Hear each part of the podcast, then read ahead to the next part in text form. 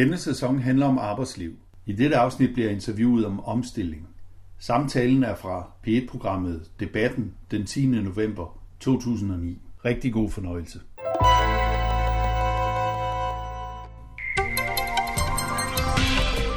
Omstillingsparat. Prøv lige at smag på det ord. Omstillingsparat. Det har de sidste 10 år været det store mantra i erhvervslivet og den offentlige sektor for den sags skyld. Alle skal være parat til konstant at omstille sig til nye arbejdsformer og nye projekter, og de skal til med være glade, ja nærmest begejstrede for det. Det er en udvikling, som står i skærende kontrast til livet i Danmark for blot 40-50 år siden, og som grundlæggende er med til at skabe nye former for relationer mellem mennesker. Førhen var 40-års jubilaren en helt på sin arbejdsplads. I dag bliver han ofte betragtet som en sløv botnakke uden vilje til at udvikle sig. Hvem har glæde af, at det er blevet sådan? Kan vi overhovedet holde til konstant at skulle udvikle os og omstille os? Og hvad betyder det på længere sigt, at vi tvinges til hele tiden at jagte nye projekter og nye udviklingsmuligheder i arbejdslivet, frem for at glæde os over, hvad vi egentlig har gang i? Velkommen til P1 Debat. I dag sætter vi fokus på projektsamfundet og dets betydning. Med mig i studiet har jeg filosofen Anders Fogh Jensen. Velkommen til dig. Tak. Og direktør i Dansk Industri, Lars Goldsmith. Velkommen til dig. Tak. Mit navn er Christian Skov.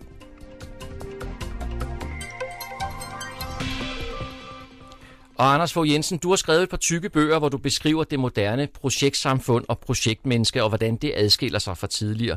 Kan du prøve sådan kort at skitsere, hvad det er for et samfund, vi nu lever i? Ja, vi kan sige, øh, det, det man kan undre sig over, eller i hvert fald bemærke, det er, at projektet har vundet frem alle mulige steder i socialforvaltningen, i pædagogikken, i, i privatlivet og på arbejdsmarkedet for den sags skyld. Øh, og et, et projekt er en, øh, et, et kast frem. Det er noget, hvor man øh, gør noget én gang, man ved, det udløber, øh, og derfor må man forholde sig til at hele tiden, at det udløber. Men hvordan er det anderledes end, end sådan, som vi har levet for en 40-50 år siden? Ja, vi kan sige, altså i, i den vestlige kultur fra 1650 til 1850, der har vi fået et, et system på plads, som, som vi kender fra industrien og, og, og disciplineringen, som er, at man øh, laver en plan, man gentager det, man gør, øh, og man, man, man optimerer produktionen, eller, eller hvad det nu måtte være, pædagogikken, øh, skolen, whatever, øh, ved at man finder fejl. Og så, så har man en, øh, en fast rutine, som man, øh, som man kører produktionen igennem, og så gør man det igen og igen og igen. Familien kunne også være et eksempel på noget, hvor, hvor tingene gentager sig. Øh, man har fritid, arbejdstid, omsorg i hjemmet, øh, sengetid, spisetid osv. Man kører det efter faste rutiner.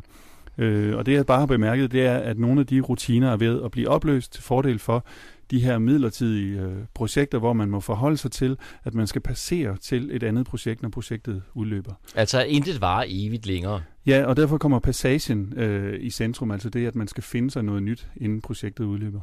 Og Lars Goldsmith, hvis vi tager udgangspunkt i den analyse af samfundet, som Anders Fogh Jensen her skitserer, betyder det så, at den klassiske fastansættelse, som vi jo altid har eller som mange mennesker har hævet om i, i, i arbejdslivet, at den er på vej ud til fordel for projektansættelser, vikartjenester, freelancearbejde, eller hvad man ellers kalder alle andre former for en mere løs tilknytning til arbejdsmarkedet?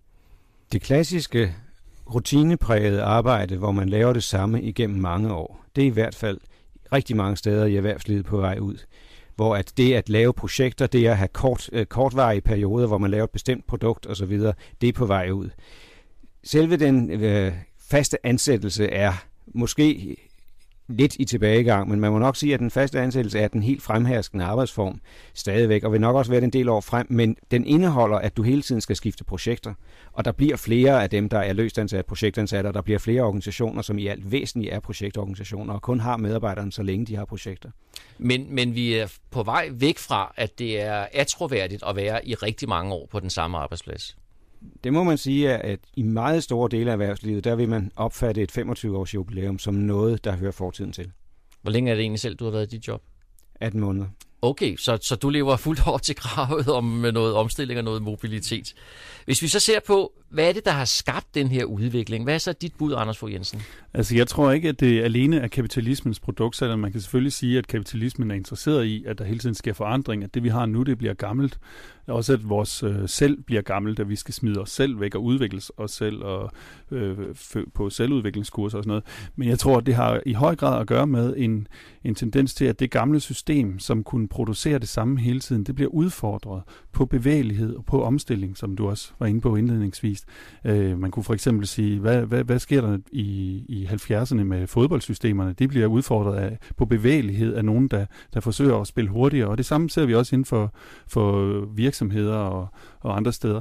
Men jeg tror også, det har noget at gøre med, at øh, der er en masse ting, der bliver stillet spørgsmålstegn ved i 60'erne og 70'erne. Altså hierarkiet, planen, det at følge disciplinen, det at øh, lave øh, familien, det at og, øh, og, og blive ved sit fag. Nu skal man lige pludselig til at være tværfaglig og have projekter på tværs af det. Det bliver begynder også at blive upopulært. Så der er noget 68-oprør i det her som, som udgangspunkt for, at vi har fået et projektsamfund? Ja, det, kan, det, er, det er helt rigtigt, men man kan sige, at det landede ikke som 68'erne troede. Altså, vi fik ikke fuldstændig flade organisationer. Vi fik en, en distribuering i netværk af projekter i stedet for. Vi fik heller ikke øh, bollerum, vi fik singlekultur. Vi fik øh, skilsmissefamilier, med, hvor man er single halvdelen af tiden eller sådan noget. Og, og på samme måde på arbejdsmarkedet fik vi ikke øh, en, en, en fuldstændig øh, flad struktur, men vi fik noget med, hvor vi må individuelt forholde os til, hvordan vi får nye projekter.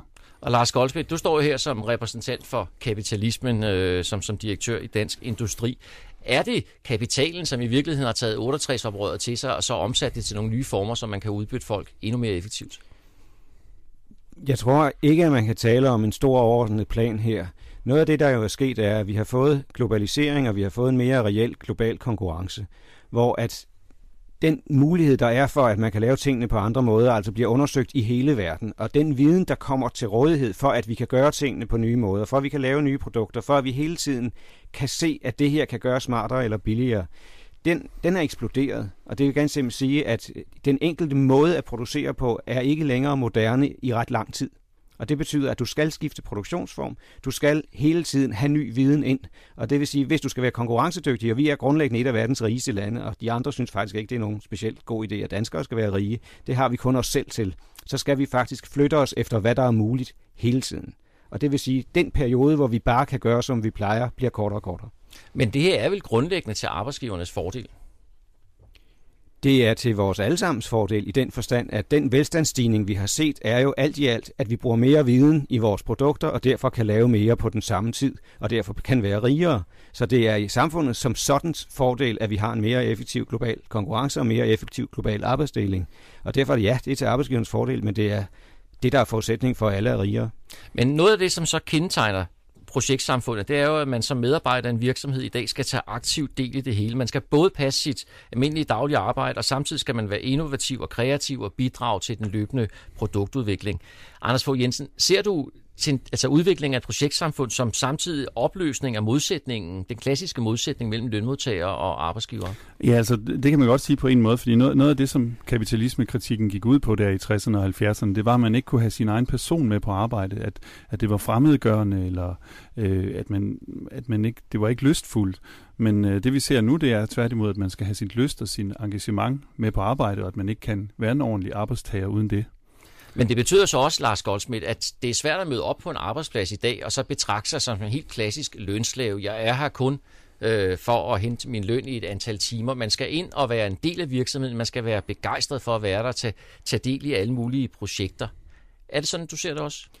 Der er ingen tvivl om, at flere og flere arbejdspladser forudsætter, at medarbejderen i af egen drift og lyst tager initiativ til, hvordan arbejdet skal udføres. Og det er klart, det kan man jo ikke gøre med en lønslave holdning til sit arbejde, fordi arbejdet definerer ikke sig selv. Der er stadig masser af arbejdspladser, hvor man kan sige, at det er forholdsvis enkelt, hvad man skal lave. Men der bliver flere og flere, hvor det er helt afgørende, at den enkelte tager et offensivt initiativ i forhold til, hvordan arbejdet udføres. Og der er de bare 100 gange bedre, når de er begejstrede, når de er sure. Altså begejstring er en forudsætning for hele arbejdspladsen, og derfor betyder det rigtig meget at tage sin begejstring med, men man skal jo samtidig være menneske. Men det betyder vel så også, at det er svært at stå sammen som medarbejdergruppe? Altså kommer man ikke til at stå meget mere som nøgen individuel person på en arbejdsplads? Det er fuldstændig medarbejderens eget valg, om de gør det ene eller det andet. Altså begejstring er dybest set ikke noget, der står i vejen for socialt samvær. Altså tværtimod, Altså en arbejdsplads, hvor du er til stede som menneske, kan sagtens have et medarbejdersammenhold, som er fuldt på højde med, hvad man tidligere havde, men du træder ikke selvfølgelig ind i en klasse, der definerer alt, hvad du er. Du, du er selv med til at definere, hvad du er. Men du spurgte på modsætningen arbejdsgiver og arbejdstager, og den ændrer sig, men det gør den faktisk først og fremmest også på grund af globaliseringen. Det er jo ikke, det er ikke meget sjovt at vinde over en dansk arbejdsgiver, hvis, hvis virksomheden er død ugen efter. Og det er jo den grundlæggende ændring i modsætningsforholdet, det er, at det er vigtigere for den enkelte medarbejder, at virksomheden overlever, end at man i den konkrete arbejdskamp får en sejr. Og derfor bliver der en fælles interesse. Projekterne i sig selv ændrer ikke meget på modsætningen. Er der så overhovedet idé i længere egentlig at have de klassiske overenskomstforhandlinger, som jo er en armlægning om, hvem der får mest ud af det, frem for ligesom at sige, hvordan kan vi i fællesskab styrke erhvervslivet? Det er en vanvittig god idé at have forhandlingen. Man kan sige, at konflikten er straks noget helt andet, fordi konflikten er, har store omkostninger for begge parter og fører i og for sig ikke meget længere end en forhandling. Så konflikten er et problem, men forhandlingen er øh, en yderst fornuftig måde at gøre det på. Anders Fogh Jensen? Ja, altså jeg vil godt lige sige, at jeg er ikke fuldstændig enig i, at konflikten er et problem. Jeg tror, øh, som, som Freud også var inde på, at det at mærke konflikter og mærke modstand, det kan være vigtigt for, for at føle et selv. Øhm, øh, hvis vi tager sådan noget som, øh, som feminismen, så var det også en, en del af kampen i, i 60'erne og 70'erne, at mændene var modsætningen til kvinderne. Nu ser det ud som om, at mænd og kvinderne har allieret sig i, i et fælles øh, udviklingsprojekt, altså hvor det gælder om at udnytte hinanden i stedet for. Og det er sådan set det samme, jeg ser med, med forholdet mellem, mellem arbejdsgiver og arbejdstager, at, at, at det, det er sgu svært nu en dag at være mod sin arbejdsgiver, fordi man bliver del af et fælles udviklingsprojekt, og hvis man er imod sin arbejdsgiver, så skyder man sig selv i foden, fordi så bliver det sværere at komme med på, nye på næste projekt. Så mulighederne for, for, for den gammeldags kritik, som øh, fagforeningen for eksempel kunne lave, den bliver sværere og sværere, fordi individet øh, altså, gør, gør det svært for sig selv, hvis, hvis han er imod noget. Og måske er det en af grundene til, at modstanden også forsvinder. Det kan du vel kun være glad for, Lars Goldsmith? Ja, der er to typer konflikt. Den konflikt, jeg mere fremhævet som skadelig, det er jo den traditionelle arbejdskamp, hvor man, hvor man nedlægger arbejdet eller lockouter, og som har nogle meget store konsekvenser, når man er en del af et globalt netværk, hvor resten af verden ikke er i konflikt. Den konflikt bliver meget vanskeligere at, at se på nationalt niveau. Det, at man kan have et modsætningsforhold til sin arbejdsgiver, det kan man stadigvæk, og, og jeg vil sige, det kan der selvfølgelig også være nogle af de her mentalhygiejniske øh, goder i, men det, at man ser virksomhedens overlevelse som et fælles projekt, det tror jeg er en positiv oplevelse, både for arbejdsgiver og arbejdstager. Det er jo sådan, at jeg ser medarbejderen som stående stærkere end tidligere. Jo mere vi er afhængige af medarbejderens initiativ, jo mere vi er afhængige af kvaliteten af det selvstyrede arbejde, jo stærkere står medarbejderen i virkeligheden. Men en tendens, vi jo så ser som et resultat af projektsamfundet, er også, at der er mange, som arbejder gratis, især i de kreative brancher, som for eksempel filmbranchen, hvor masser af unge arbejder gratis et år eller to, bare for at få noget på deres CV, som kan gøre, at de kan komme med på et projekt senere mod betaling. Anders Fogh Jensen, tror du, at vi vil se den tendens til gratisarbejde brede sig til mange flere dele af arbejdsmarkedet, bare for at man kan sige, at jeg har været med på de fede projekter? Ja, altså jeg tror ikke, det vil brede sig til hele arbejdsmarkedet, men, men jeg tror, at alle de steder, hvor det er kulturelt eller økonomisk økonomisk attraktivt, der vil, det, der vil vi have den her. Og det hænger sammen med det, som jeg sagde indledningsvis, nemlig at passagen er kommet i centrum. Så det bliver vigtigt at have noget, som det hedder nu om dagen, på sit CV, for at kunne passere over til næste projekt. I forhold til det, øh, vi talte om tidligere med, mellem 60'erne og 70'erne og konflikten, eller jeg talte om, så øh, den type konflikt, så, så var udnyttelse et problem dengang. Det var et problem, hvis arbejdsgiveren udnyttede en. Det vi ser nu, det er, at det er et problem, hvis han ikke udnytter en. Det vil sige, at vi, vi får en masse individer, der kommer til at kæmpe om deres egen udnyttelse. Lars Goldsmith, det lyder som den våde drøm fra erhvervslivet. Det er et problem, hvis man ikke udnytter folk. Jamen det er også noget, som set fra en virksomhedssynsvinkel er meget positivt, at man ser sig selv realiseret gennem sit arbejde, og det vil sige, det er væsentligt at bringe sig selv i spil, og ikke bare at sidde som en død klump kød, der engang mellem bevæger armene. Så det er klart, det, det mener jeg for så vidt er fordelagtigt for begge parter, fordi det er en større del af dagen, hvor man faktisk øh, bruger sig selv, og det er vigtigt for arbejdsgiverne også. Men er det også en ønskelig udvikling, at vi ser folk, der arbejder gratis, bare for at kunne Nej, få noget på deres CV? Jeg mener, at uh, gratis arbejde er ikke en uh, det, det er ikke en bæredygtig relation mellem arbejdsgiver og arbejdstager, fordi hvis arbejdet ikke gør, at man kan opretholde livet, så skal de jo opretholde livet på andre måder. Så det, det, er ikke, det er ikke en fornuftig afsætning af værdi. Jeg tror, det er rigtigt, at det bliver i de populære brancher, modeprægede områder, der vil blive mere almindelige, men det er ikke nogen sund relation.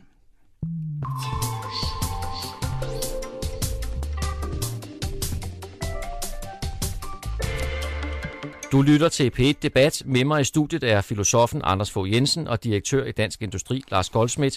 Og vi diskuterer, hvad det moderne projektsamfund betyder for forholdet mellem lønmodtager og virksomhed. Og øh, Anders Fogh Jensen, det moderne projektsamfund sender jo den enkelte under et voldsomt pres for konstant at udvikle sig og være med på noderne, hele tiden finde nye projekter at indgå i. Kan vi holde til det som mennesker? Det er svært at sige. Der er nogen, eller det er svært at svare entydigt på i hvert fald. Der er nogen, der kan øh, holde bedre til det end andre, og, og jeg synes også, at jeg ser en tendens til en udvikling i, at øh, de unge måske kan holde bedre til det, men vi har jo heller ikke set dem holde på lang sigt endnu.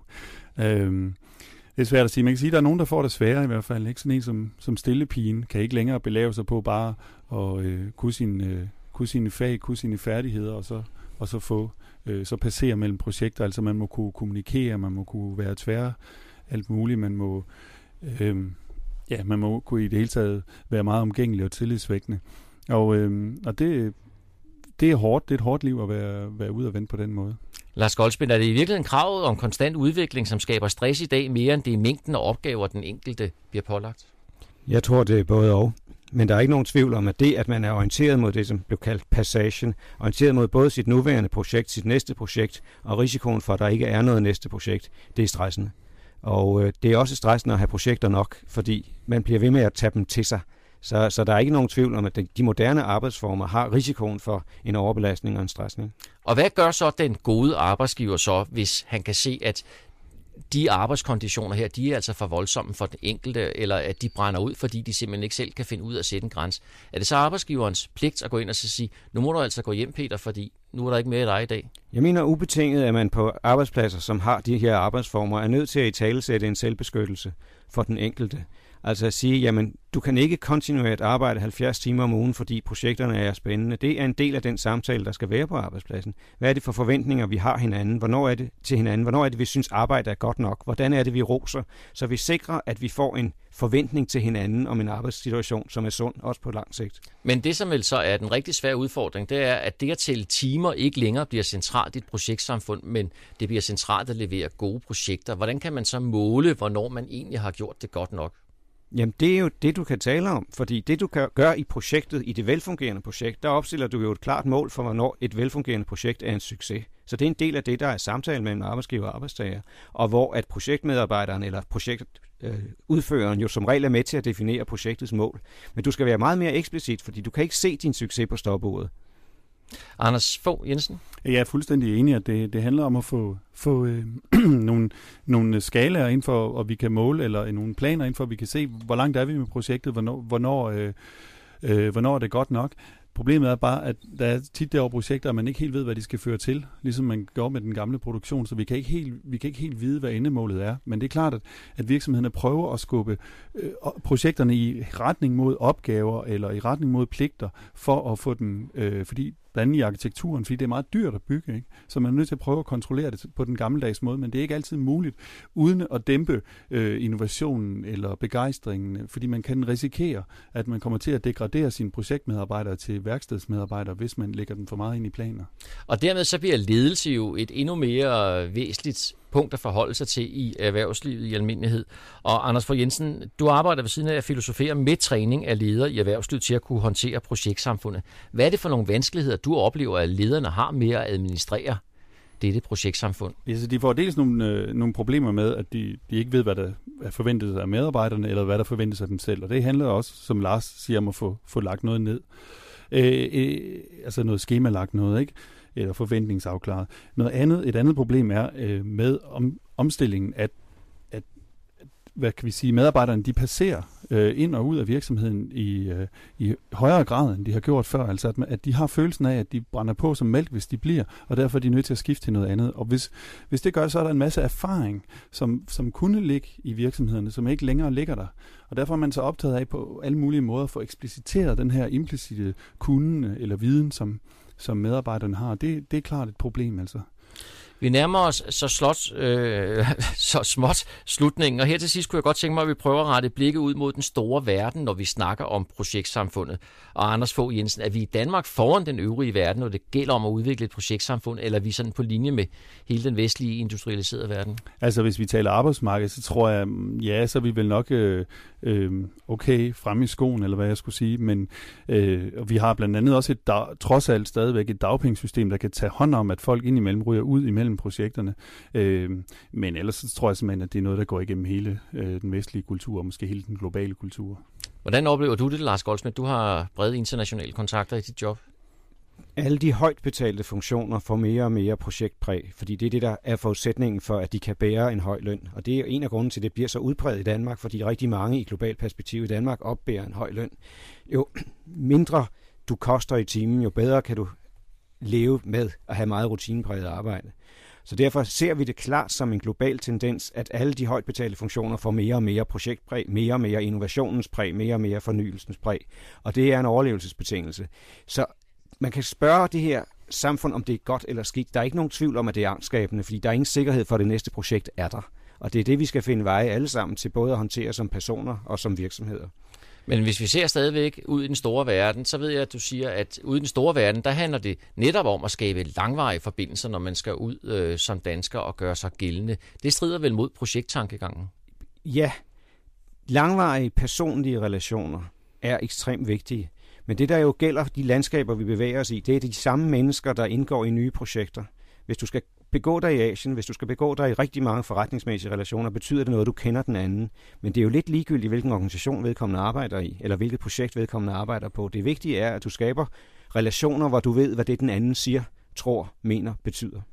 Og dermed, Anders Fogh Jensen, så er vi vel også i en situation, hvor det ikke kun handler om projekter, men det handler også om ens evne til i det hele taget at opbygge menneskelige relationer og holde fast i dem, uanset om man så sidder sammen i kantinen hver dag og drikker kaffe. Ja, helt sikkert, og det er derfor, vi er så bekymrede for, om vores børn får sociale kompetencer i skolen, fordi sociale kompetencer i den grad bliver en, et konkurrenceparameter, eller et nødvendigt, som Lars siger, det bliver vigtigt at kunne vise tillid, men det bliver også vigtigt at kunne være udadvendt og, og, og, og belevende og om sig, og kunne danne netværk, ikke mindst fordi netværk er en mulighed for at kunne passere imellem projekter også.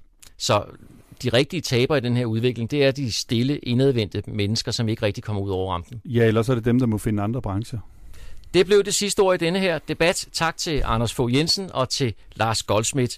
Har du en mening om projektsamfundet og hvad det betyder på arbejdsmarkedet, ja, så kan du gå ind på vores hjemmeside dr.dk-debat og skrive løs p Debat er tilbage igen i morgen kl. 12.20 med en ny aktuel diskussion.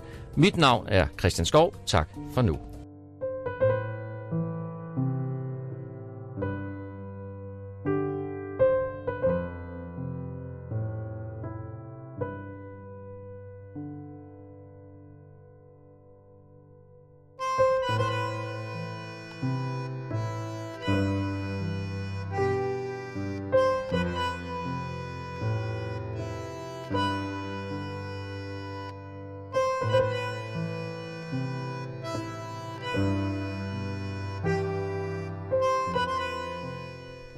Lyttet til Filosofens podcast.